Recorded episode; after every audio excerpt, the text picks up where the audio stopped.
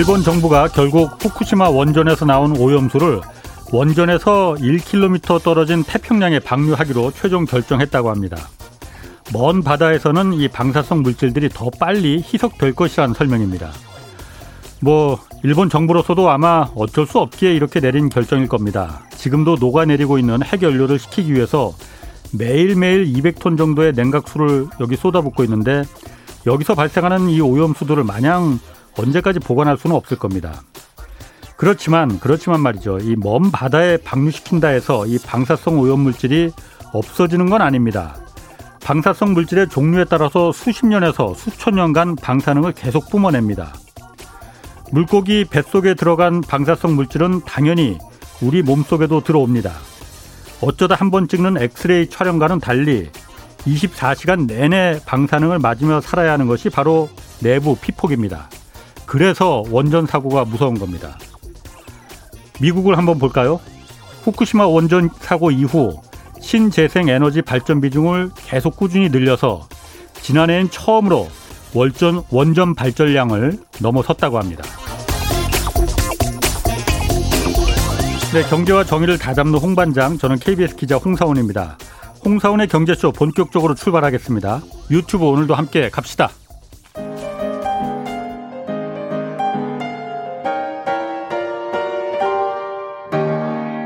대한민국 최고의 경제 전문가와 함께 합니다. 믿을 만한 정보만 쉽고 정확하게 전해드립니다. 홍사운의 경제쇼. 네, 내일 한국은행 금융통화위원회 열립니다. 여기서 금리 올릴지 이제 결정, 결정될 예정이고요. 또 미국에서는 내일부터 미국 통화 정책을 결정하는 중요한 회의 잭슨홀 미팅이 열립니다. 이 내용을 좀 자세히 알아보겠습니다. 여의도 일타 강사 오건영 신한은행 IPS 기획부 부부장 나오셨습니다. 안녕하세요. 네, 안녕하십니까? 여의도 일타 강사 뭐 만족하십니까? 아유, 아닙니다. 과분합니다. 너무 과장입니다.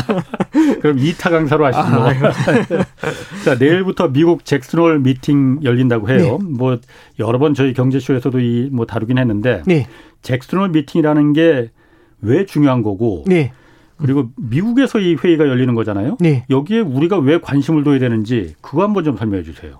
일단 첫 번째는 그 잭슨홀 미팅이라는 것 자체가 예. 이 와이오밍 주에 있는 되게 작은 그 도시라고 해야겠죠. 작은 예. 도시인데 경치가 그렇게 좋답니다. 아. 근데 이제 거기서 이제 벌써 한 꽤 오랜 기간 동안 해마다 예. 이제 이 컨퍼런스가 열렸는데 예. 이 회의에 이제 각국 중앙은행 총재나 네. 경제 관련 굉장히 거물들, 거물급 인사들이 모여가지고 이런 세미나라든지 이제 음. 컨퍼런스 음. 같은 걸 진행하면서 굉장히 좋은 아이디어들을 많이 얘기해 줬어요. 예. 그러면서 이제 Fed 의장도 연준 의장도 나와가지고 예. 코멘트를 이제 종종 던지곤 하는데 예. 과거에 보면은요. 이 잭슨 홀에서 되게 중요한 힌트들이 많이 나오곤 했었어요. 네네. 2005년도 잭슨 홀 그 회의 때는 그때는 이제 라구람 라잔이라고 인도 중앙은행 총재를 하셨던 분이에요. 예. 그분이 이제 금융 위기의 어떤 예고편 이제 이런 것들을 음. 한번 얘기하셨던 적도 있고 예. 2010년도에는 예전 FRB 의장이 그연 Fed 의장이 버냉키라는 분이 있는데 어, 그분이 예 그렇습니다. 어. 그분이 아. 이제 2차 양적 완화를 시사한 적이 있어요. 예, 예. 그리고 가장 비근한 가장 이제 최근 케이스는 작년인데요. 예.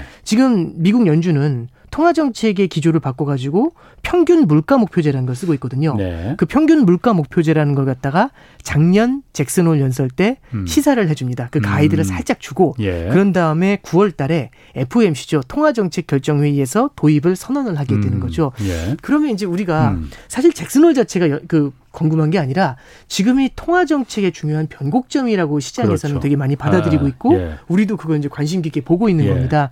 특히 미국 통화 정책의 변한 거죠. 예. 그러면 잭슨홀에서 무언가 여기에 대한 암시나 힌트를 줄까? 예. 그리고 과거에 보면은 힌트를 줬었던 전력이 있기 때문에 예. 그리고 이제 파월 의장이 직접 나와가지고 코멘트를 하는 부분이 있기 때문에 예. 여기서 우리가 뭔가 새로운 얘기를 들을 수 있는 거 아니야? 아하. 테이퍼링에 대한 힌트가 나오는 거 아니야? 예, 예. 이게 지금 초미의 관심사가 된다. 예. 이렇게 보시면 되겠죠. 그러면 어떤 얘기가 좀 그 테이퍼링 얘기가 지금 사실 어떻게 보면은 하도 많이 나와서 네. 이제 좀 사실 좀 지겹거든요. 아, 네. 제가 생각하기에 네. 어쩌면은 네. 어쩌면 이런 생각도 했어요. 미국 그 연방 준비제도 그러니까 미국 중앙은행이 네. 전 세계가 다 이렇게 테이퍼링에 대해서 좀 그 어느 정도 좀 기시감 또 네. 피로감 이런 네. 걸 느끼는 걸 의도한 거 아닌가 네네. 그런 생각도 들더라고요. 왜냐하면 네. 그 충격을 좀 완화시키기 위해서 네네. 이번 잭슨홀 미팅에서는 테이퍼링에 대해서는 언제 할 건지 확실하게 좀못 박, 못 박는 겁니까 그러면? 아, 일단 먼저 제가 그래서 아. 오해를 불식시키기 위해 말씀드리면 예. 통화 정책을 결정하는 회의가 FOMC입니다. 예. 이건 이제 잭슨홀 같은 경우는 컨퍼런스예요. 그래서 앞서도 말씀드렸다시피 중요한 통화 정책 변경에 대한 암시를 던지는 거지 암시. 그걸 갖다가 결정을 해가지고 선언을 예. 하는 게 아닙니다. 아하. 그래서 잭슨홀 컨퍼런스에서 예. 테이퍼링 하겠습니다 이렇게 얘기한 게 아니라 아하. 테이퍼링을 할 것 같은 뉘앙스를 풍겨주는 거죠. 그러면 그 다음에 FOMC란 네. 그 회의에서 이제 네 그렇습니다. 발표한다 이거죠. 네, 9월 20일 경에 있는 그 FOMC 예. 회의에서 음. 이걸 갖다 이제 발표를 하는 건데 예, 예. 9월 20, 9월 20일 날 있을 FOMC 회의에서 테이퍼링이 과연 어떤 식으로 나오게 될지 예. 빠르게 진행이 될지 아. 어떻게 될지에 대해서 어느 정도는 좀 암시가 좀 나타나지 않을까라는 걸 기다리는 거죠. 그래서 예. 잭슨 홀에서 선언할 가능성은 없다고 보시면 되고요. 예. 다만 잭슨 홀에서 음. 여기 각국 중앙은행 총재들이 모여 있는데 하나 말씀을 드리면 네. 미국의 통화 정책 변화에 우리가 관심을 갖는 이유는 미국의 통화 정책이 미국에만 영향을 미치는 게 아니라 전 세계에 영향을 미칩니다. 그렇죠. 글로벌 경제 전문가들이나 글로벌 중앙은행 총재들이 함께 참석한 자리에서 예. 거기에 대한 의견들을 공유한다. 예. 이렇게 봤을 때는 글로벌 전체 차원에서 미국의 통화 정책에 대한 가이드를 보여줄 필요는 있는 거죠. 예. 그런 면에서 뭔가 테이퍼링에 대해서 여태까지 나왔던 것보다는 조금 더 진전된 내용이 나올 거야. 이게 1번이고 예. 두 번째는 지난주에 이제 FMC 의사록이라는 게 있었지 않습니까? 예, 예. 그 의사록에서 연내 테이퍼링이 가능할 것 같다라는 얘기가 나오면서 시장이 한번 뒤집어진 적이 있는데 거기 그렇게 이제 민감한 상황에서 음. 잭슨홀이 열리니까 굉장히 이제 초미의 관심사로 떠오르고 있는 거죠. 그런데 그게 네. 그 저도 그 FOMC라는 게 그 연방 준비제도 쉽게 말해서 회의잖아요. 네, 그렇습니다. 그 회의록에서 테이퍼링이 예상보다 좀 빨라질 것 같다 이런 뉘앙스로 거기서 나왔었잖아요. 네, 네, 네. 그런데 그 다음에 며칠 어젠가 그젠가 네. 또 연방준비제도에 또 유명한 사람은 또 있다면서요. 아, 네, 네. 달라스의 무슨 연방준비제도 총재? 이 양반은 또 아니다 테이퍼링 그렇게 서두를 거 없다. 뭐 이 사람이 또 더군다나 매파 중에 매파라면서요. 아, 그 사람이 갑자기 입장을 바꿨다면서. 아, 네. 이뭐 왔다 갔다 뭐, 뭐 하자는 건지 그러니까 아, 더 헷갈리기만 하거든요. 네. 이게, 좀 어려운 말씀이 되는데 네. 저도 참 이게 설명을 드릴 때마다 참 당혹스럽긴 합니다만 이제 이 의사록이 뭔지에 대한 말씀을 먼저 드릴게요. 예. 7월 29일 날입니다. 그러니까 지난달 말이었죠. 예. 7월 29일 날 FOMC가 있었고요. 예. FOMC가 끝난 다음에 딱 3주가 지나잖아요. 예. 그럼 그때 무슨 얘기를 했는지 의사록이 나와요. 그렇죠. 그럼 우리가 꼭 예. 봐야 될 건 뭐냐면 지난주 목요일 날 발표된 의사록은 예. 지난주 목요일의 얘기가 아니라 그렇지. 7월 29일의 얘기라는 게 중요한 포인트입니다. 3주 그러니까, 전. 네, 그렇습니다. 그러니까 저도 아. 처음에 그 의사록을 읽을 때는 아. 뭐야 얘기가 왜 이렇게 바뀌었지? 그거는 아. 그러니까 3주 전을 놓고서 생각하지 않고 지금만 놓고 보면 이 사람은 뭐 다음날 얘기를 받고 이렇게 예. 돼버리는 그런 예, 예. 케이스가 있어요. 그래서 이거는 첫째는 3주 전에 있었던 얘기다라는 걸 예. 먼저 깔고 들어갈 필요가 있고요. 예. 두 번째를 말씀드리면 그러면 3주 전에 비해서 지금 3주 전에 비해서 지금 미국의 델타 변이가 되게 빠르게 확산이 된다라고 한다면 예. 얘기가 바뀔 수도 있죠. 그래서 예. 이제 말씀해 주신 분이 달, 달라스 연은의 이제 달라스 Fed의 예. 로버트 카플란이라는 분이에요. 예. 그분이 원래는 중도파 중에 한 분이었는데 예. 요번에는 특히 이제 매파로 분류가 되는 분입니다. 그러니까 테이퍼링 긴축 네. 빨리 하자고. 네, 빨리 하자고 어. 하시는 분이고요. 빨리 지금 10월이라도 해야 된다는 분이 어. 있고 이렇게 그분하고 계속 네. 풀다가는 망한다. 네, 그렇죠. 예. 이게 이제 조금 이제 그 사연을 좀 말씀드리면 news flow가 최근에 되게 빠르게 돌아가 가지고 예. 사연을 좀 말씀드리면 지난주에 이제 그, 그 얘기가 이제 그 저기 FOMC 의사록이 발표가 됐고 예. 그리고 이제 그 연준에 위원 중에 어떤 분이 있냐면 카시칼이라는 분이 있어요. 예. 미니애폴리스 연은의 총재인데 이분이 이제 어 이분이 이제 비둘기 중에 왕이에요. 예. 이분은 뭐 테이퍼링은 상상도 하지 않는다 그랬던 음. 분이 갑자기 지난주 총과 지지난주 초, 중, 중반쯤인가 만약 고용이 이렇게 양호하면 테이퍼링 해도 되지 않겠어? 이제 이런 식으로 얘기한 거죠. 그러니까 시장은 항상 그런 것 같습니다. 매파라는 분들이 예. 원래 테이퍼링 서둘러야 된다고 숱하게 얘기했던 분들이 인터뷰를 해요. 예. 그럼 시장에서는 아유 저분은 어차피 그런 얘기 할 거니까 아. 이렇게 기대를 하니까 그분이 매파적인 발언에도 놀라지 않는데 아. 되게 매 비둘기 아. 테이퍼링 하, 신경도 생각도 안 하고 있어 이런 분이 없지 테이퍼링 해야 될 것 같은데 이러면 깜짝 놀라는 거죠. 그렇겠네요. 예, 반대로 예. 매처럼 얘기했던 분이 갑자기 만약에 델타 변이가 좀 확산이 되면 조금 이렇게 얘기하면 또 깜짝 놀라는 겁니다. 그러니까 예. 그러니까 항상 시장은 기대했던 것보다 조금 더 세거나 기대한 것과 다를 달랐을 때 되게 큰 이제 반응을 보이게 되는 거죠. 아. 그래서 news flow가 최근에 보면은 그런 변화들이 나타나니까 깜짝깜짝 놀라는 게 있고요. 제 생각에 이제 테이퍼링 그 아. 의사록에 대한 얘기를 제 생각에 조금 좀 전해드리는 예. 게 필요한데 의사록에 나온 얘기를 좀 우리가 좀 한번 세, 세밀하게 좀 뜯어볼 필요가 있어요. 예. 조금 이제 저도 요즘 깜짝 놀라는 게 이 의사록에 나오는 표현들은 사실 저 같은 사람들이 원래 분석하는 케이스인데 저도 대중방송에서 이제 이런 걸 말씀드리게 될 거는 상상도 못했습니다. 2년 예. 전만 해도 이런 건 상상도 못했는데 어, 어 이게 이제 이런 그만큼 세상이 바뀌고 예, 있으니까. 어, 그러니까 저도 어. 이 되게 좀 뭐 이것까지 알아야 돼 이제 이런 생각 예. 나시 드실 수 있는데 그래도 또 이제 궁금해 하시면서 되게 질문들을 많이 주셔서 맞습니다. 제가 한번 좀 어떤 식으로 예. 저도 생각하는지를 좀 말씀을 드리면 이런 겁니다. 제가 첫 번째는 7월 29일 날 버전으로 이 의사록을 보셔야 된다는 말씀 드렸잖아요. 예. 거기 나온 얘기는 이렇게 나왔습니다. 대부분의 많은 위원들이 거기 이제 참석하는 사람들이 11명이 이제 참석해 가지고 회의를 네. 하는데 그 중에 많은 사람들이 다수의 사람들이 뭐라고 했냐면은 만약에 지금처럼 경기에 실질적인 진전이 나타나면 고용이 이렇게 좋으면 연내에 테이퍼링 해도 된다 이렇게 얘기를 했어요. 예. 그 얘기는 뭐냐면 우리가 봐야 되는 건 뭐냐면 딱 요걸 보면은 우리는 딱 보이는 거는 연내 테이퍼링 이게 보이거든요. 근데 그것만 보지 마시고 다른 두 개를 보는 거죠. 두 개가 음. 뭐냐면 다수의 위원이란 단어하고 예. 그 다음에 이런 실질적으로 진전이 계속 이어진다면 좋은 고용이. 조건이 이 두 가지를 같이 보는 게 예. 가정법입니다. 예. 그럼 뒤집어 말하면 이런 고용이 좋은 게 안 이어진다면 예. 못 한다는 얘기잖아요. 그렇죠. 그렇죠. 이제 fix가 된 게 아니라 거기에 대해서 만약 계속 좋다라면은 해도 된다라고 이제 얘기를 한 겁니다. 예. 그러면 이제 첫 번째 포인트를 좀 잡아서 보는 거죠. 이게 그 다수라는 얘기를 하고 있잖아요. 예. 다수의 위원인데 다수의 위원들은 그렇게 얘기를 했지만 음. 그 밑에 문장에 뭐라고 나오냐면 영어로 이제 세버럴이라는 단어가 있어요. 그러니까 몇몇, 몇몇의 음. 몇몇의 참가자들은 회의, 네. 몇몇의 회의 참가자들은 내년 초에 해야 된다. 음. 조금 신중할 필요가 있다. 이렇게 네. 나와요.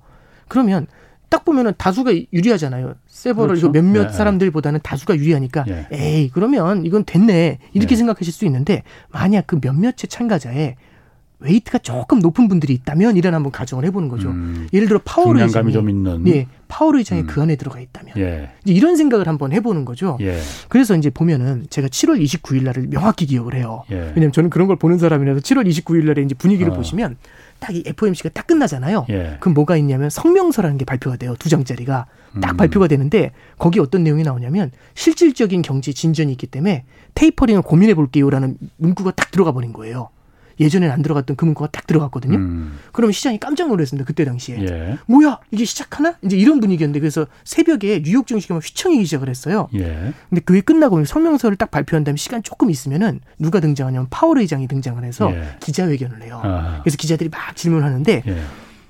파월 의장이 하신 말씀이 이런 얘기를 하더라고요. 아직 멀었다. 아직 멀었다. 어. 예, 실질적인 진전을 보려면 아직 멀었다. 그 성명서는 성명서는 그럼 왜 그렇게 된 거예요? 예, 그렇죠. 그러니까 어. 일단은 파월에이전이 그렇게 얘기를 하니까 시장 분위기가 또 확 도는 거예요. 예. 그래서 이제 그때 당 그날 7월 29일 날 기사를 보시면 아직까지 비둘기 뭐 이제 이런 식으로 예, 얘기를 예. 하면서 화기애애한 FOMC였음 뭐 이렇게 하고 지나간 거죠. 예. 그러면 어 이번에 그 다수의 위원들이 연내 테이퍼링을 얘기했다라는 그 문구가 있었잖아요. 그 성명서에 음. 아니 성명서가 아니라 그 의사록에 아니 그러면 그 회의를 주관했던 사람이 끝나고 나가지고 그 얘기를 했다는 건 그 소수의 파월이 들어가 있었네요. 그러면은 several에 혹시 파월이 들어갔을 네, 거라는 합리적인 추측이 예, 예. 이제 가능해지는 아. 거죠. 그리고 한 분이 더 있습니다. 예.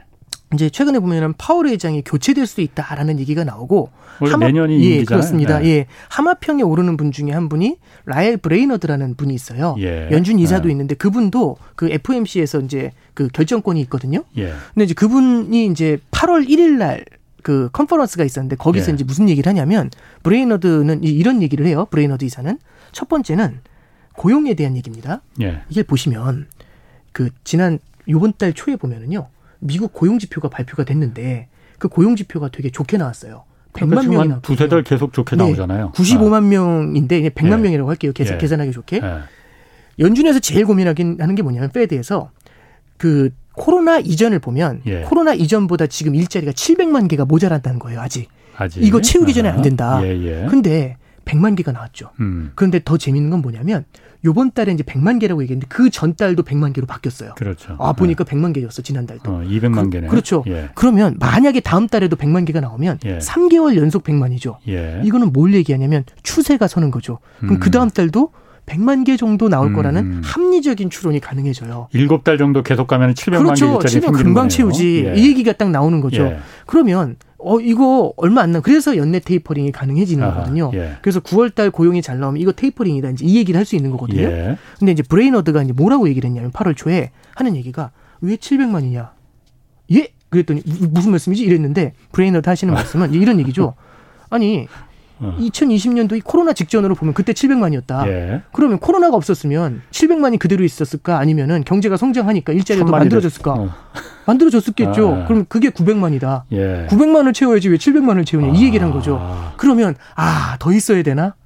그래서 어. 브레이너드 이사가 하는 얘기가 뭐냐면 예. 아직 테이퍼링 신중하게 보자. 아. 이 얘기를 8월 1일 날 해요. 예. 그럼 7월 29일 날 의사록이잖아요. 예, 예. 7월 29일 날 그 회의를 하고 난 다음에도 한 얘기죠. 아. 그러면 그 several에는 브레이너드 이사가 들어가 그 있다는 얘기겠죠. 어. 2인자라고 하기보다는 이제 그분도 이제 예, 그런 예. 얘기를 했다라는 음. 얘기인데, 네. 그래서 고용에 대한 얘기 이 부분이 좀 이렇게 논란의 여지가 있는 거고 델타 변 그 그분이 거기서 한 마디 더 한 게 뭐냐면 델타 변이 효과를 보면서 예. 고용을 확인을 할때 예. 이걸 보자고 합니다. 9월 달에 고용 지표가 되게 중요한 이유가 예. 9월 달 고용 지표가 10월에 나오거든요. 9월 내내 고용이 음. 있었으니까. 9월 예. 달에는 미국 사람들은 백투스쿨이잖아요. 예. 이제 어. 학, 교에 이제 다시 돌아가는 시기잖아요. 가을 학기 이제 시작하고. 만약에 예. 델타 변이 때문에 학교에 다시 못 가면 그러면 취업을 하실 수 없는 부모님들도 생겨날 음. 수가 그렇죠. 있겠죠. 두 번째는 9월 초에 실업수당 추가 실업수당 주는 거 있잖아요. 그 9월 6일이 끝납니다. 마지막 아니에요? 예, 그게 끝납니다. 예. 그 다음에는 어떻게 될까에 대해서 9월달 지표를 좀 볼 필요가 있겠죠. 그게 중요하다 예, 이거죠. 그래서 이제 브레이너드 이사가 무슨 얘기를 했냐면 예. 델타 변이가 만약에 영향을 주는지를 보려면 예. 9월, 10월 달 고용을 한번 볼 필요가 있다는 얘기를 하는 거고 음. 10월 달까지 나온다는 얘기는 음. 11월에야 확인이 되잖아요. 음. 그렇죠. 예. 그렇지. 음. 그러면은 뭐 9월 달부터 테이퍼링 시작한다, 10월 달부터 테이퍼링 시작한다 쉽지 않을 거다라고 이제 이렇게 얘기를 한 아, 겁니다. 그런 근거를 갖고 네. 있다 이거죠. 예. 그래서 이제 지금 이제 말씀이 너무 이제 지루하게 길어졌는데 다수 아, 이제 지루하진 않아요. 네, 어. 다수 얘기를 했었지 않습니까? 아. 다수는 그렇게 보는 건 맞는데 아. 소수에서 얘기하는 주장 중에는 그렇구나. 이런 의견이 있다는 말씀을 드렸고 고용에 대한 얘기, 음흠. 두 번째는 델타 변이에 대해서 조금 더 구체적으로 얘기한 건데 예. 그리고 난 다음에 3주가 지는 이 시점에 예. 그 카플란이라는 그 메파 그분이 예. 등장하셔가지고 얘기한 건 델타 변이가 조금 세면 어. 좀 테이프는 테이프는 좀 천천히 할 수도 있어요. 이제 이런 어. 암시를 살짝 준 거죠. 아. 그리고 이제 아까 비둘기였는데 매로 돌았다고 했던 카시칼이라는 그분 있잖아요. 예. 그분도 지난주엔 갑자기 테이퍼링 델타 변이 때문에 어쩌면 늦출 수도 있을 것 같은데 음. 이제 이런 고민들을 하고 있는 겁니다. 그렇군요. 네. 아 이거 말씀하시는 게그 지루, 지루하지 않은 게 아, 네. 연기도 잘하시네 보니까요. 아, 닙니다 아닙니다. 그래서 아, 네. 지루하지가 않습니다. 아, 네. 예. 아니 그런데 델타 변이 때문에 지금 그 물론 델타 변이가 굉장히 다시 또 쇼크를 준 건 사실인 것 같은데. 네. 정말 델타 변이 때문에 그, 그런 겁니까? 아니면 미국의 성장이 그래도 델타 변이가 있다 하더라도 성장이 계속 치고 나가면은 네. 그 자신감도 있고 고용도 그야말로 그럼 더 훨씬 더 늘어날 테고 네. 그럴 텐데 미국의 성장이 지금 의심의 눈길로 보는 사람들이 많잖아요. 네, 그렇습니다. 어, 미국의 성장이 지금 계속 좋게 가는 겁니까? 안 가는 겁니까? 나쁘지는 않는데요. 그러니까 예. 만약에 제가 일상의 일상적인 평균적으로 봐왔었던 그 시각으로 미국 경제를 바라보면은 예. 굉장히 좋아요. 근데 어허. 우리가 이제 바라보는 건 뭐냐면 2분기가 너무 환타스틱했거든요. 예. 그 2분기보다는 지금 둔화가 되는 모습은 분명히 있고요. 예. 두 번째는 소비 지표가 생각보다 빠르게 좀 둔화가 되는 양상입니다. 그래서 소비 심리나 이런 것들이 약해지고 있는데 여기에 대해서는 여러 가지 해석들이 있어요. 예. 첫 번째는 물가가 너무 높다 보니까 소비가 둔화되는 면이 있다라고 음. 하는 분들도 있고 두 번째는 이게 경기부양책을 쓴 게 지난 3월이었잖아요. 예. 3월달 경기부양책을 써서 결국에는 수표를 다 넣어준 거지 않습니까? 예, 예. 1,400달러씩 그렇죠. 1인당. 그렇죠. 어. 그럼 그게 계속 갈까?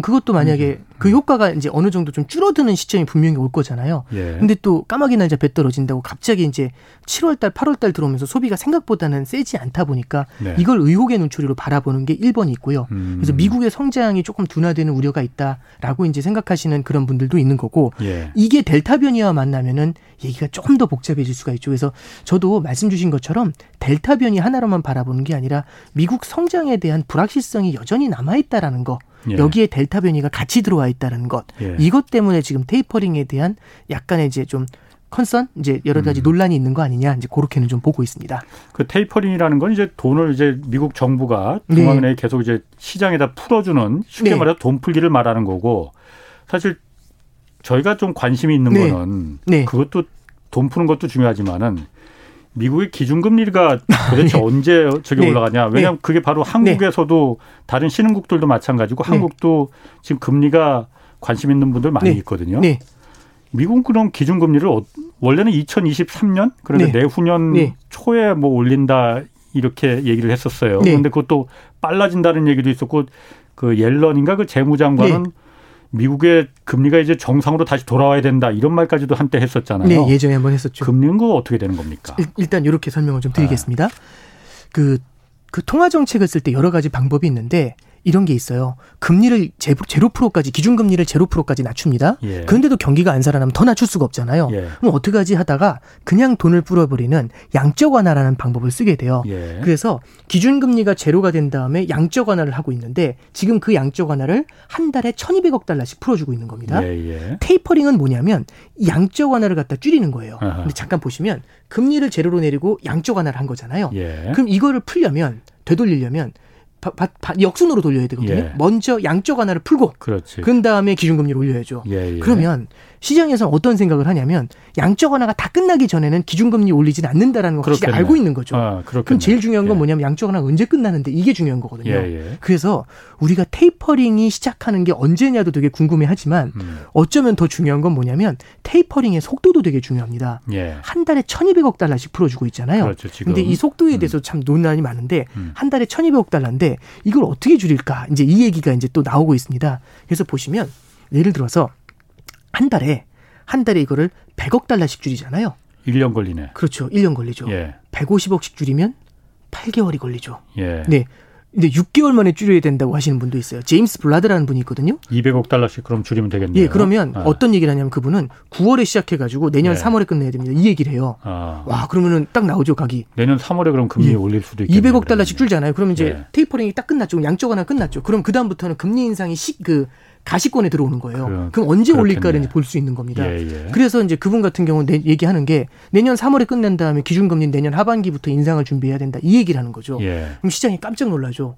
그러니까 말씀해 주셨던 것처럼 테이퍼링은 돈을 풀어주는 거를 조금씩 덜 주는 겁니다. 예. 그러니까 제가 이제 운전 배울 때 제일 혼난 게 뭐냐면 엑셀로 속도 조절해라라는 말을 이해를 못했어요.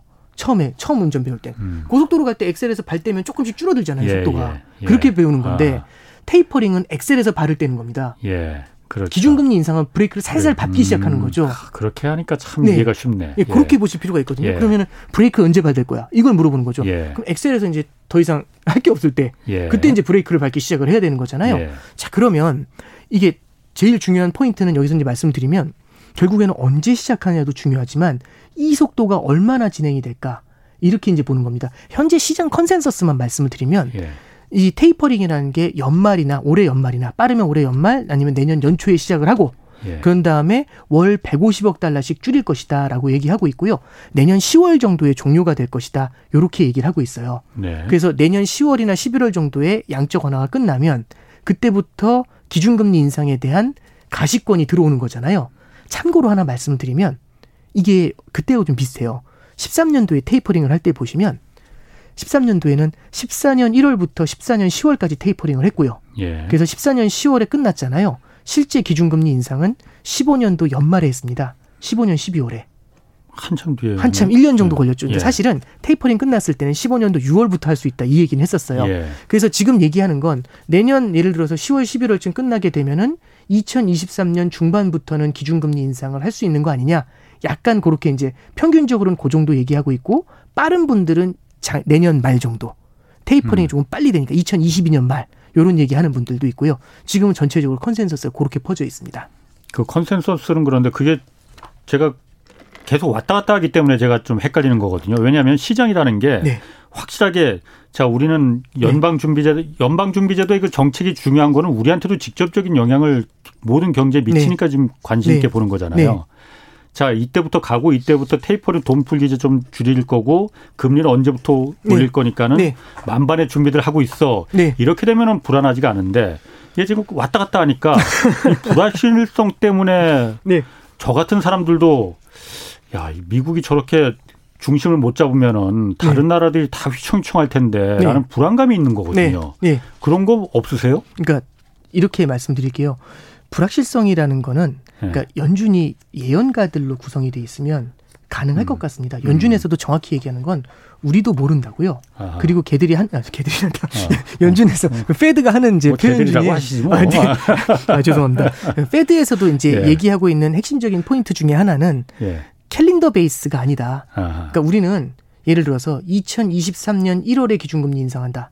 아니면 뭐 올해 말에 무조건 테이퍼링 시작한다. 이런 건 아니고요. 음. 계속해서 얘기하는 게 데이터를 보면서 움직인다라고 얘기하거든요. 예, 예. 하나만 과거 사례를 이제 계속해서 말씀드리면 13년도 얘기를 그냥 또 해드릴게요. 예. 그러니까 계속 옛날 얘기만 한다고 생각하실 수 있지만 사람이 하는 일이라는 건 예. 사람이 하는 일이라는 건 기계가 하는 게 아니라 만약에 그냥 조건만 충족되면은 테이퍼링 들어가도 된다면 제 생각엔 로봇 써도 되잖아요. 네. 근데 사람이 하는 일이라는 건 그 많은 전문가들이 모여서 하는 일은 이런 예. 겁니다. 13년도 5월에 테이퍼링을 선언했고요. 예. 그때 시장에서 컨센서스는 13년도 9월이면 바로 테이퍼링 들어갈 거야. 이 얘기를 했거든요. 근데 음. 문제는 뭐냐면 emerging 시장이 송두리째 흔들렸습니다. 시장이 음, 흔들리니까 그렇죠. 아 아니다. 예. 그래서 14년 1월부터 시작했어요. 예. 두 번째는 아까 전에 조금 의외라고 생각하신 게 있는데 14년도 10월달, 11월달에 테이퍼링이 끝났잖아요. 예. 그래서 원래 예상은 15년 6월에 기준금리 인상을 하려고 했거든요. 음. 와, 이게 15년도 6월에 기준금리 인상을 한다고 하니까 이미 14년 말부터 1년 내내, 15년도 1년 내내 미국 금리 인상, 미국 금리 인상 저도 음. 지겹게 들었어요. 예. 그래서 저도 그 기자님이 아까 질문해 주셨던 그 포인트가 너무 공감이 되는 게 아유 이제 그만해라 어. 하도 지겨워 맨날 금리 인상 얘기하냐 그랬었거든요. 예. 예. 그래서 언제 하든지 빨리 해라 이런 생각까지 들었었어요. 아하. 15년 6월이 됐는데 시장 분위기가 안 좋아요. 예. 그래서 6월 달에 기준금리를 못 올렸거든요. 예. 근데 15년도 8월부터 중국이 송두리째 흔들리기 시작했습니다. 예. 중국이 흔들리면서 미국 경제까지 뒤흔들리니까 15년도 기, 9월에 기준금리를 못 올렸어요. 아. 그래서 언제 올린 거냐면 10, 15년도 음. 12월에 올린 음. 거거든요. 여기서 말씀드리고 싶은 건 뭐냐면 시장 상황에 따라서 달라지는 겁니다. 음. 그게 뭐냐면 기준금리를 인상한다라고 제가 작용을 던진 거잖아요. 예. 이벤트를 딱 던졌을 때 시장이 어떻게 받아들이냐에 따라서 이쪽의 반작용도 바뀌게 되는 음, 거죠. 음. 그래서 저는 이제 그 consensus라는 게 계속 바뀐다라고 말씀해 주시는데 전문가들도 계속해서 시장 상황을 보면서 델타 변이도 설마 누가 이렇게 또 4차 대유행에서 우리나라 같은 경우도 2천 명씩 늘어날 거라고 누가 또 생상 생각을 또 했겠어요. 예. 저도 사실 이제 3차 변 3차 대유행 끝난 다음에는 아유 이제 이 백신도 받고 하니까 어. 아 여름에는 벗겠네 이제 생각했거든요 예. 마스크. 어. 근데 아 참 힘듭니다 저도. 어. 그러니까 이렇게 시장 상황이 바뀌는 걸 보면서 전문가들이라는 그 분들도 같이 계속해서 튜닝이죠. 계속 맞춰 나가는 작업을 하는 겁니다. 네. 그 미국은 그렇고 네. 중국 얘기도 한번 좀 한번 좀 볼게요. 네. 중국은 사실 가장 먼저 그 뭐라고 긴축까지는 아니더라도 네. 하여튼 긴축 비스무리한 거를 제일 먼저 들어갔었잖아요. 네. 사실 코로나도 가장 먼저 좀 극복했고 경제가. 네. 네. 근데 요즘 보면은 뭐 지급 준비를 올리고 뭐 이런 거 보니까는 네. 다시 또 부양 쪽으로 다시 방향을 트는 거 아닌가 이런 네. 움직임도 좀 보이는 것 같거든요. 네. 중국은 지금 어떤 상황입니까? 일단 저도 요즘 좀 눈여겨 보고 있는 게 저도 좀 계속해서 모니터링 하고 있는 게 중국 쪽인데요. 예. 일단 이렇게 설명을 드릴게요. 예. 코로나 이후에 예. 전 세계적으로 이제 그러면 금융 시장을 갖다 지탱해 준 요인이 뭐냐? 이제 보시면 첫 번째는 코로나 직후에는요. 중국이 제일 먼저 돌아섰어요. 그래서 예. 코로나 직후에 금융시장을 들어올린 가장 큰 요인은 미국에서는 유동성을 공급을 해줬고 중국의 성장이 땡겨줬어요. 음. 그래서 작년에 성장 전 세계 성장을 이끌었었던 하드 캐리한다는 표현이 있죠. 예. 작년에 전 세계 성장 하드 캐리는 중국에서 굉장히 강하게 해줬습니다. 예. 그리고 이제 미국이나 다른 나라는 유동성 공급을 풍부하게 음. 해줬고요. 예. 올해 같은 케이스는 그럼 누가 굉장히 잘했냐면 1분기에는 중국이 엄청 셌고요. 미국도 엄청 셌어요. 예. 경기 부양책이 나오면서. 예. 근데 중국은 2분기부터 확연히 꺾였습니다. 1분기 성장률이 18%였는데 2분기 성장률이 8%까지 8%. 주저앉았어요. 그렇죠. 그리고 3분기는 더 둔화된다. 6% 예. 얘기까지 나오거든요. 예. 그리고 4분기에는 더 떨어진다는 얘기 나오는데 음. 그래서 중국은 1분기에 찍고서 2분기부터는 내려가는 분위기예요. 네. 3분기에도 조금 더 둔화되는 분위기고 아. 자, 이 상태에서 그러면 2분기에 중국이 꺾일 때 무엇이 버텨줬는가라고 보면은 미국의 성장이 2분기에는 정말 판타스틱하다는 말씀드렸잖아요. 예. 중국의 성장이 주저앉을 때 미국의 성장이 세게 나오면서 버텨준 거죠. 네. 근데 3분기가 들어와서 이제 우리가 보라 보면 어떤 생각이 드냐면 중국의 성장이 둔화가 되고 있죠. 근데 네. 앞에도 질문 주셨지만 미국의 성장도 둔화될 거라는 어, 그런 그러니까. 의혹 있는 초리가 많다라는 말씀을 주셨잖아요. 예. 그 말씀이 맞다면 지금은 G2가 함께 둔화되는 예. 코로나 이후에 G2가 함께 약해지는 예. 좋은 데서 벗어나서 피크아웃이라고 하죠. 예. 고점을 찍고 내려오는 음. 그런 그림이 나타나는 거 아니냐라는 게 시장에서 바라보는 의구심이고 두려움이에요.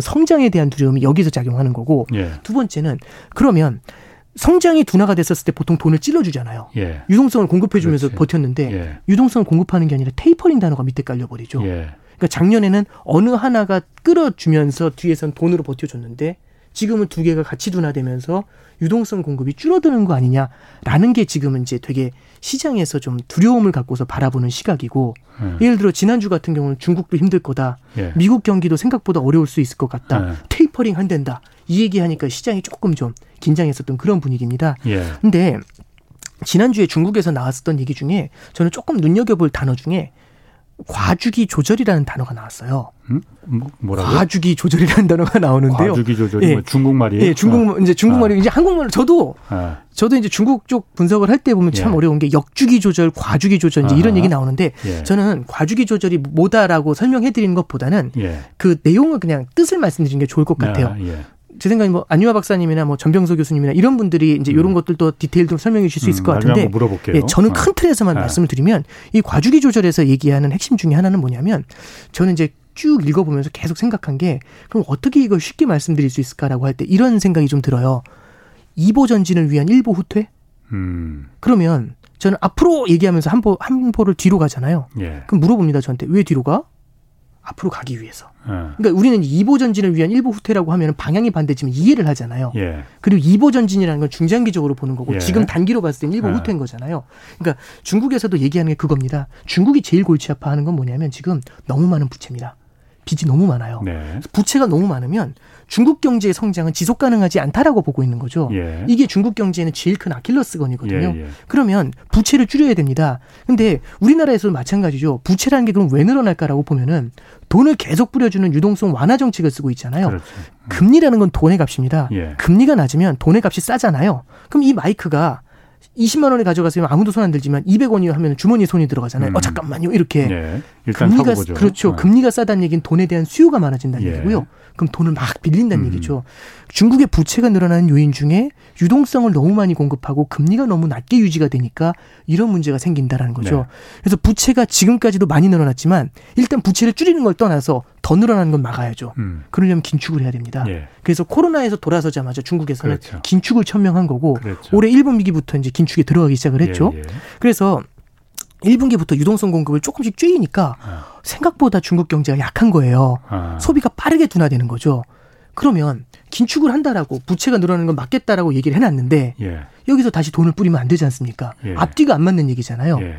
근데 과주기 조절이라는 건 뭐냐면 장기를 바라보면서 장기 목표, 예. 장기적으로 부채의 감축을 갖다가 만들어내기 위해서 예. 단기적으로는 정책을 조절하는 거 예. 이런 걸 말하는 것 같은데 예. 그래서 이제 얘기하고 있는 게 뭐냐면 아까 전에 말씀하셨던 것처럼 지준율을 인하하면서 유동성을 공급해주죠. 그냥 얼핏 보면 말이 안 돼요. 아니 긴축한다면서 지준율을 왜 낮춰? 지준율이라는 건 은행에서 네. 이제 갖고 있어 보유하고 그렇습니다. 있는 돈을 갖다가 낮추면 그 돈이 네. 다 시장에 풀리니까. 네, 그렇습니다. 그러니까 지준율이라는 건 은행이 음. 돈을 갖다가 다 대출을 해주지 못하고 일부는 중앙은행에 박아둬야 되는 돈이 있거든요. 예. 이것까지 좀 풀어주면서 이것도 대출해줘 이 음. 얘기죠. 그러니까 시중에 유동성을 공급해주는 효과가 생기죠. 예. 그래서 지준율을 낮춰서 대응할 수 있게 예. 그렇게 열어주는 겁니다. 그래서 이게 이제 과주기 조절에 대한 얘기를 시진핑도 하고 예. 리커창도 이런 얘기를 했었는데 예. 이런 것들은 맥락을 갖다 다르게 해석을 하면 아 중국에서 과주기 조절을 한다는 얘기는 이보 전진을 위한 일보 후퇴다. 그럼 이보 전진이 중국의 부채를 줄이기 위한 긴축인데 예. 긴축을 갖다가 장기적으로 달성하기 위해서는 단기적으로는 경기를 갖다가 부양하는 방법을 쓸 수도 있는 거 아니야? 이제 이런 생각을 할 수 있게 해주는 거죠. 그러니까 장기적으로는 긴축인데 네. 요 초단기적으로는 그렇죠. 경기 너무 빠르게 경기가 죽, 는 건 또 막아주면서 간다는 얘기겠죠. 그게 가능해요, 그런데? 이제 이렇게 보시면 될 것 같습니다. 그게 가능한지 하고 네. 이렇게 왔다 갔다 하는 게 네. 효과적입니까? 어 이제 이렇게 보면 될 것 같아요. 네. 그러니까 큰 틀에서 이제 결국엔 시장하고의 커뮤니케이션의 문제라고 생각을 하는데요. 네. 예를 들어 이제 이렇게 보면 되는 겁니다. 중국에서도 무슨 얘기를 했냐면 사실은 과주기 조절이라는 단어가 나온 게 얼마 안 돼서 그렇지 네. 그런 정책을 계속해서 써왔어요. 네. 뭐라고 표현했냐면 예전에는 돈을 마구 풀어주는 대수만관이 아니라 돈을 안 풀어주겠다가 아니다. 풀어주겠다 안 풀어주겠다가 아니라 정말 필요한 것에 흘러갈 수 있게 해주겠다 예. 이런 식으로 이제 말을 해놨었거든요. 예. 지준율 같은 경우도 마찬가지예요. 예를 들어서 긴축을 너무 세게 했었을 때는 예. 어느 정도 긴축을 하는 게 견딜 수 있는 긴축인지 알 수가 없죠. 음. 그래서 조금 긴축을 해보고 아. 닌것 같으면 조금 풀어주고 예. 또 조금 긴축해보고 아닌 것 같으면 풀어주고 예. 그럼 풀어줄 때마다 얘기하겠죠. 아니 긴축한다면서 왜 풀어줘? 음. 예, 거기에 대해서 얘기하고 있는 게 과주기 조절 이제 이런 쪽으로 좀 해석을 해요. 예, 그래서 중국 같은 경우도 성장이 크게 둔화된다. 예. 답이 없는데 이 상황에서도 계속 긴축을 할 것이다. 이제 이런 기대감이 컸는데 시장에서는 네. 여기에 대해서도 정책에서 조금씩은 유연성 이런 것들이 발휘되는 거 아니야? 라는 기대감이 생기고 있다. 이런 걸 좀 말씀드릴 그렇군요. 수 있을 것 같습니다. 네. 지금 뭐 그 문자 전화 문자하고 유튜브 이제 댓글들이 많이 옵니다. 그 아, 예. 부부장님에 대해서 1373님이 라디오 30년인데 어떤 프로보다 내용 좀 어렵긴 하지만 오늘 이분이 탑입니다. 아, 아닙니다. 또 고아라 님이 어머 저 지금 부의 시나리오 책 읽고 있답니다. 그리고 0210님이 경제는 모르지만 듣는 자체만으로도 재밌고 귀에 쏙쏙 들어옵니다. 그리고 이말숙님 또 1358님 여러분들이 와 정말 달변이시다 무지 최고입니다. 아. 나중에 밥 한번 사셔야겠습니다. 아, 예, 그렇습니다.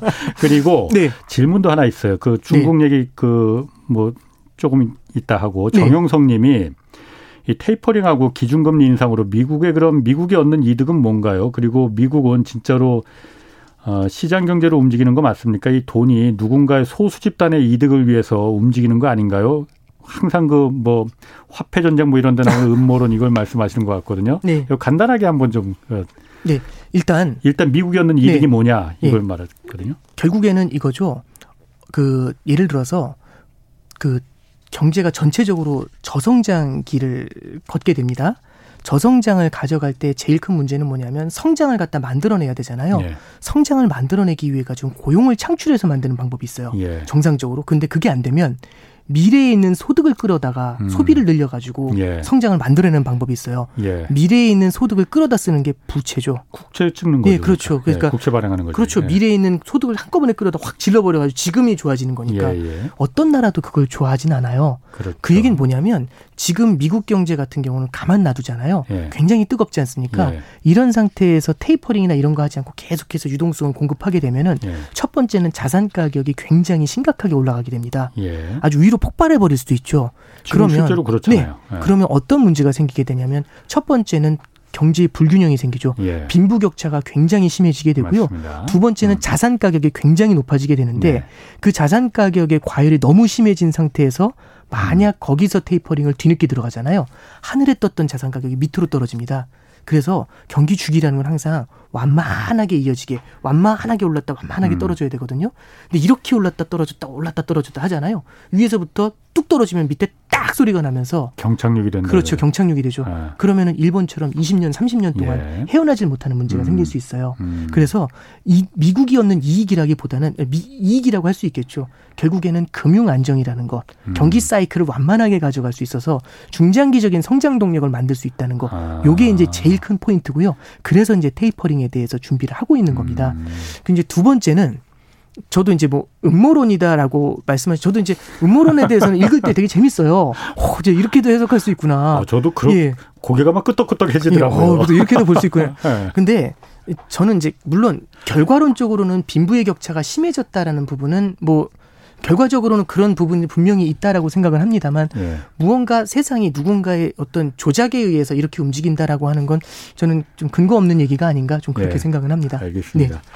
그 내일 한국은행 금융통화위원회 열려요. 네. 금리 올라갑니까 안 올라갑니까? 지금 이게 이거 여기도 지금 왔다 갔다 하거든요 지금. 아, 네네. 원래 는 네. 지금 이주열 총재가 계속 올려야 된다 지금 세 번씩이나 공식적으로 언급을 했잖아요. 네네네. 더 늦으면 더 큰 대가를 치르니 빨리 네. 올려야 된다라고 했는데 네. 어제 그제 막 기사 나오는 거 보면 이것도 물론 델타 변이가 그 큰 변수긴 한데 네. 일단 부부장님 생각은 어떻습니까? 아니 뭐 제가 뭐 올린다 어. 만다 이제 어. 이거 갖다 말씀드리는 건 좀 부담스러운 것 네. 같고요. 일단 이것도 이제 연준에서 나왔었던 것처럼 똑같은 케이스라고 말씀을 드릴게요. 예. 올해 초만 해도요. 연내 기준금리 인상 가능성을 보는 분들이 많지가 않았어요. 예. 근데 이제 올해 5월 정도였던 것 같습니다. 예. 올해 5월부터 이제 한국은행이 4월 달에 수정 경제 전망이라는 걸 발표를 해요. 그리고 이제 우리나라 경제 성장률이 생각보다 높아서 4%도 나올 수 있다는 얘기 나오고 예. 그리고 수출 성장이 굉장히 뚜렷하다 예. 이런 얘기가 나오니까 기준금리 인상 가능성을 조금씩은 점치는 사람들이 등장하기 시작을 음. 합니다. 근데 이제 6, 7월로 접어들면서 이제 한국은행에서 이제 연내 기준금리 인상에 대한 얘기하고 예. 부동산 시장을 중심으로 그리고 가계 부채가 되게 빠르게 늘어나는 거 그리고 영끌에 대한 우려가 늘어나는 거 음. 이런 것들을 이런 것들에 대해서 굉장히 강한 경, 그 경계감 이런 것들을 줬고요. 그런 다음에 이제 이주열 총재께서 연내 기준금리 인상을 시사하는 코멘트 예. 그리고 이제 그 부총리께서 이제 무슨 말씀하시 부총재께서 무슨 말씀하셨냐면 한두 번 정도 기준금리 인상을 한다고 해서 음. 이 기준금리 인상이 뭐 이제 엄청난 긴축이나 이런 게 아니다. 왜냐하면 지금도 0.5%가 너무 이례적으로 낮으니까 예. 그래서 긴축 이 표현이 아니라 금리 인상을 금리 정상화라고 표현을 예. 하는 거잖아요. 이제 그래서 한두 번 정도는 큰 문제가 아니다라고 아. 하니까 요게 올해 연내 두 차례 인상까지 얘기가 좀 나왔었습니다. 예, 예. 근데 최근에 이제 그 최근에 나온 얘기는 최근 한, 한 일주일 만에 나온 분위기인데요. 첫 번째는 우리나라만 그런 게 아니라 호주 같은 경우는 9월달 양적 완화를 할 거라고 양적 완화를 줄이는 테이퍼링을 할 거라고 선언을 했고요. 예. 그 다음에 뉴질랜드 같은 경우는 올해 세 번 올릴 거라고 얘기를 했어요 기준금리를. 예.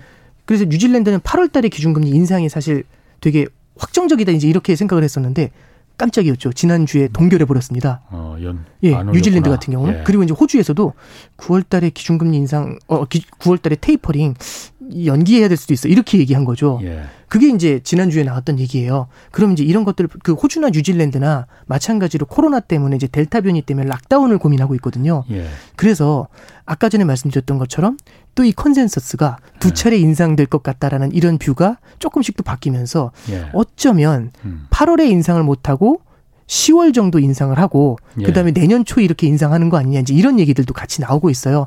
그래서 이 view가 굉장히 빠르게 바뀌고 있다라는 것.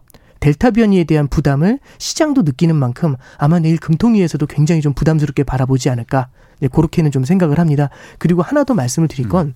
내일 금통위에서 되게 중, 중요시해서 바라봐야 될 거는 이번에 기준금리 인상보다도 그 다음에 차후에 기준금리 인상 속도를 어떻게 가져가는지 그 스케줄. 예, 그 스케줄도 네. 같이 좀 볼 필요가 있어요. 그래서 연내 두 번인지 아니면은 내년으로 또 넘어가게 되는지 이런 것들도 좀 관건이 되지 않나 그렇게 봅니다. 일단 기본적으로 네. 그러니까 기초적인 걸로 네. 우리나라가 지금 금리가 0.5%잖아요. 기준금리는 네. 시장금리는 뭐 물론 이미 네. 그러니까 다 많이 올라가고 네, 있어요. 네, 그렇습니다. 네. 근데 기준금리가 올라간다는 거는 네. 우리 경제 만약 올라가면은 어 득이 되는 건 뭐고 해가 되는 건 어떤 거가 있는 건지 네. 그거 좀 헷갈리는 분들 많이 있으시거든요. 네. 만약 금리를 내일 올린다면은 네. 어떤 부분에 우리 경제에 득이 되는 거냐? 자, 일단 첫 번째는요. 기준금리 인상을 오늘 저기 앞에 시작하는 뉴스 코멘트에서도 예. 그 고승범 위원장께서 예, 이제 예. 말씀하셨던 그 포인트 거기서 예. 어떤 얘기가 있었냐면 이 말씀이 있어요. 기준금리가 한 번 인상된다. 이제 기준금리가 조금 인상되는 음. 게 거시경제에 큰 충격을 주진 않는다. 예. 이런 얘기를 하셨는데 그럼 기준금리 인상을 그러면은 왜 하나 이런 생각이 들 수가 있어요. 예. 가장 큰 핵심은요. 금리가 계속 낮아질 거라는 그런 기대감을 한번 꺾어버리는 음. 시그널을 줄 수가 있습니다. 방향성을 그렇죠. 준다. 금리가 계속 낮아질 예. 거라고 생각하면 예. 영끌에 대해서 되게 부담감을 많이 줄여주게 돼요. 예. 근데 기준금리를 인상하면서 더 인상할 수도 있다라는 그런 가능성을 갖다 음. 계속해서 시사를 하잖아요. 음. 그럼 불확실성이 높아지게 됩니다. 예. 불확실성이 높아지게 되면은 영끌 투자, 이게 투자에 있어서의 과열을 어느 정도는 시키는 영향을 줄 수는 음. 있겠죠. 다만 이런 건 있습니다.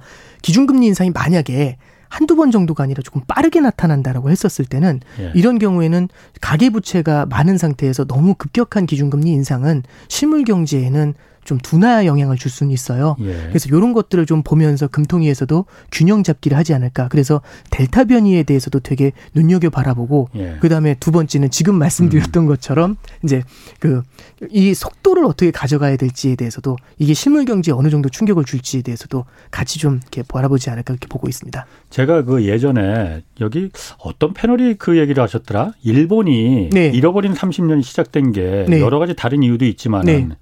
그 금리 정책 타이밍, 네. 통화 정책의 타이밍을 놓쳤기 때문에 네. 올렸어야 됐는데 네. 그때 못 올려서 경착륙을 하고 지금의 일본이 돼버린 거다라는 얘기가 제가 참 뇌 속에 뇌리에 박혀 있거든요. 네.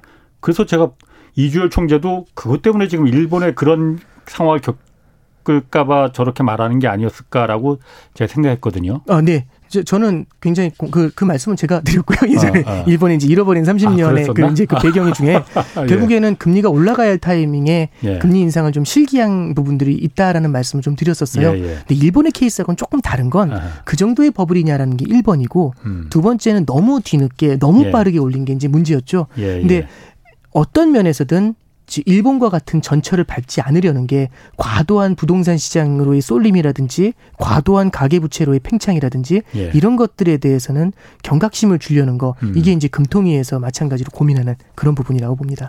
그 우리나라 말고 그럼 다른 신흥국들은 어떻습니까? 지금 뭐 네. 브라질, 터키 이런 데는 네. 미리 선제적으로 굉장히 올리잖아요. 물론 네. 우리하고 일대일로 비교할 건 아니에요. 네, 네. 그 기, 그 신흥국들 같은 경우는 기준금리 인상을 하는 게 자산 시장의 과열도 있겠지만 그것보다는 결국엔 테이퍼링에 대한 예방 주사 맞기입니다. 자본 빠져나가 네, 자본 빠져나가기 전에 미리 네. 올려놔야지 한꺼번에 나중에 쫙 들어 올리는 것보다 예. 조금 올려놓고서 예방 주사 맞는 거죠. 예. 근데 다만 예방주사 맞았다고 괜찮냐, 감기 안 걸리냐, 이건 또 다른 얘기일 수 있습니다. 예. 그래서 이제 예방주사를 한 번 정도 이렇게 맞아놓고서 좀 기다리고 있는 건데요. 예. 이제 이런 부분들이 테이퍼링 과연 견딜 수 있을지는 조금 더 지켜봐야 되는 네, 네. 그렇게 보시면 될 것 같습니다. 그렇군요. 네. 마지막으로 네. 그 환율 지금 환율도 지금 요즘 네. 관심들 많거든요. 네. 저도 그럼 보면은 어, 굉장히 막 빨리 막 쭉쭉 올라가더라고요. 그래서 1,200원까지 올라갈 것도 아닌 아닌가 뭐 그런 생각도 들어요. 일단 환율이 왜 이렇게 올라가는 겁니까? 이제 환율 레벨까지 제가 말씀드리기는 어렵겠지만 네. 이렇게 말씀드릴게요. 첫 번째는 유럽 중앙은행에서는 네. 아직까지 유럽 경기가 돌아서지 않으니까 네. 제조업 경기가 둔화되거든요. 예. 제조업이라는 건 수출하고 연관이 됩니다. 유럽 같은 경우도 물론 큰 내수 시장을 갖고 있지만 미국이라는 내수 시장이 훨씬 크죠. 예. 그러다 보니까 특히 독일을 중심으로 제조업이 좋아야 돼요. 예. 그래서 유로화가 너무 강해지는 거는 되게 부담스럽습니다. 예. 그래서 계속해서 돈을 뿌리겠다라는 걸 계속 천명했어요. 음. 첫 번째. 두 번째, 일본 같은 경우도요. 도쿄올림픽이 끝나고 여전히 모멘텀 회사를 하지 않고 있습니다. 음. 도쿄올림픽 이후에도 일본 경제가 여전히 좀 어려운 부분이잖아요. 실제로 일본 경제는 저기 IMF에서도 발표할 때 올해 수정 경제 전망 다 보통 좋게 얘기하는데 일본 같은 경우는 좀 둔화로 네, 얘기를 하고 있어요. 네. 이런 걸 바라봤을 때 일본도 엔 강세를 만들 정도가 안 됩니다. 예. 그래서 엔화가 약세 양, 양상을 보이면서 달러당 110엔 정도를 유지하죠. 음. 그다음에 이제 세 번째 말씀드린 건 위안화입니다. 중국도요. 지금 부채가 굉장히 높아진 상태에서 내수로 크긴 쉽지 않습니다. 예. 이런 상태에서 내수 경제가 둔화가 될 수가 있는데 만약 위안화까지 절상이 되잖아요. 다른 나라가 절하가 되는데 나 혼자 절상이 되면 이거는 그냥 그야말로 독박 절상입니다. 유탄은 혼자 예. 맞는 거지. 예. 그래서 위안화도요. 달러당 6.3위안까지 절상이 됐다가 예. 6.5위안으로 돌렸어요. 음. 예, 그래서 지금 위안화 같은 경우도 6.46위안 요 정도 나오거든요. 음. 그러면 중국, 일본, 유럽 이런 예, 그런 그런 국가들이 다 약세인데 예. 우리나라 혼자 예. 원화 강세 이렇게 가기 쉽지 않죠. 예. 우리나라도 어느 나라나 성장 수출과 내수로 성장할 겁니다. 예. 근데 내수에서는 델타 변이에 대한 우려가 큰 거고요. 예. 그럼 수출 성장이 꺾이는 건 막아야 될 거잖아요. 그럼 원화에 대해서도 네, 당연히 원화 나홀로 강세 이게 쉽지가 않죠. 네. 제가 그냥 일반적인 그뭐 네. 이게 너무 과문한 질문이라서 미안하긴 하지만은 그걸 갖다가 정부가 의도해서 아. 환율을 낮출 수는 없는 거 아니에요? 조작하니까. 아, 네. 이게 그렇다고 해서 시장이 알아서 이렇게 원화가 그 약세가 되고 이렇게 아, 네. 되는 건 아닐 거 아니에요? 어떻게 그게 네. 되는 거지? 이게 이제 외환 시장에서 어느 정도의 네. 영향력이 있는 건 사실이고요. 예. 근데 다만 시장에서는 그런 것들을 경험적으로는 알고 있죠. 그래서 아. 조금 이제 내용이 좀 길다 보니까 말씀이 좀 사라지긴 했는데 좀 생략되긴 했는데 예. proxy 통화라는 말이 있습니다. 이제 여기까지 가면 되게 복잡하긴 한데요. 아. 다른 나라 통화들이 굉장히 약세로 갔었을 때 예. 이런 통화들의 움직임에 어느 정도는 따라가는 모습들을 좀 많이 음. 보이게 되겠죠. 그래서 원화 혼자 나홀로 나홀로 강세 가잖아요. 예. 그러면은 투자자들이 알겠죠. 야 이렇게 예. 되면 한국 수출 어려워진다. 원화 예. 약세. 미래를 보고 투자하게 되니까 이런 아. 것들이 환율에 반대 영향을 주게 됩니다. 그렇군요. 네. 일각에선 또 그런 얘기도 했었어요. 그러니까 이 환율이 지금 이렇게 막 그 원화가 강 뛰는 아, 저 약세가 된게 네. 외국인들이 주식을 많이 팔아버렸잖아요. 지금 네. 몇달 네. 동안 많이 팔았잖아요. 네. 그 네. 많이 팔아서 달러로 바꿔서 나가니까는 그것 때문에 이렇게 환율이 요동을 치는 거였다라고 했는데 그거는 아닌 아니죠. 그렇게까지 우리나라 환율 시장이 방어가 약하다면은 뭐 아닌 것 같은데. 근데 이제 주식 시장이 예를 들어서 대규모 외국인 매도가 꾸준히 이어졌으니까 이게 외환 시장 영향을 준 게 분명히 있겠지만 예. 이게 전체를 설명하는 거는 좀 아니라고 볼 수 있겠죠. 예. 그래서 원화가 약세를 보인 요인 중에 외국인들의 금융 시장에서 자본 유입이 조금 둔화가 되고 유출이 있었다. 예. 이런 것들이 영향을 주는 건 맞지만 그게 전부는 아니다. 이렇게 아. 정리하는 게 나을 것 같습니다. 그렇군요. 그럼 짧게 그 환율은 지금 앞으로는 그럼 저 전체적으로 좀 어떤 방향으로 가는 거예요? 테이퍼링에 대한 우려가 첫 번째는 여전히 존재하죠. 예. 테이퍼링에 대한 우려는 불확실성입니다. 불확실성이면 안전자산인 달러에 대한 확보 욕구가 생겨날 수밖에 없을 것 같아요. 이거는 결국에는 아까 전에 말씀드렸죠. 음. 결국에는 다른 나라 통화하고 맞물리면 예, 알겠습니다. 약간 달러 강세 압력이 있을 것 같습니다. 예, 아, 지금까지 아, 오건영 부부장 함께했습니다. 고맙습니다. 네, 감사합니다. 자, 홍사원의 경제쇼였습니다.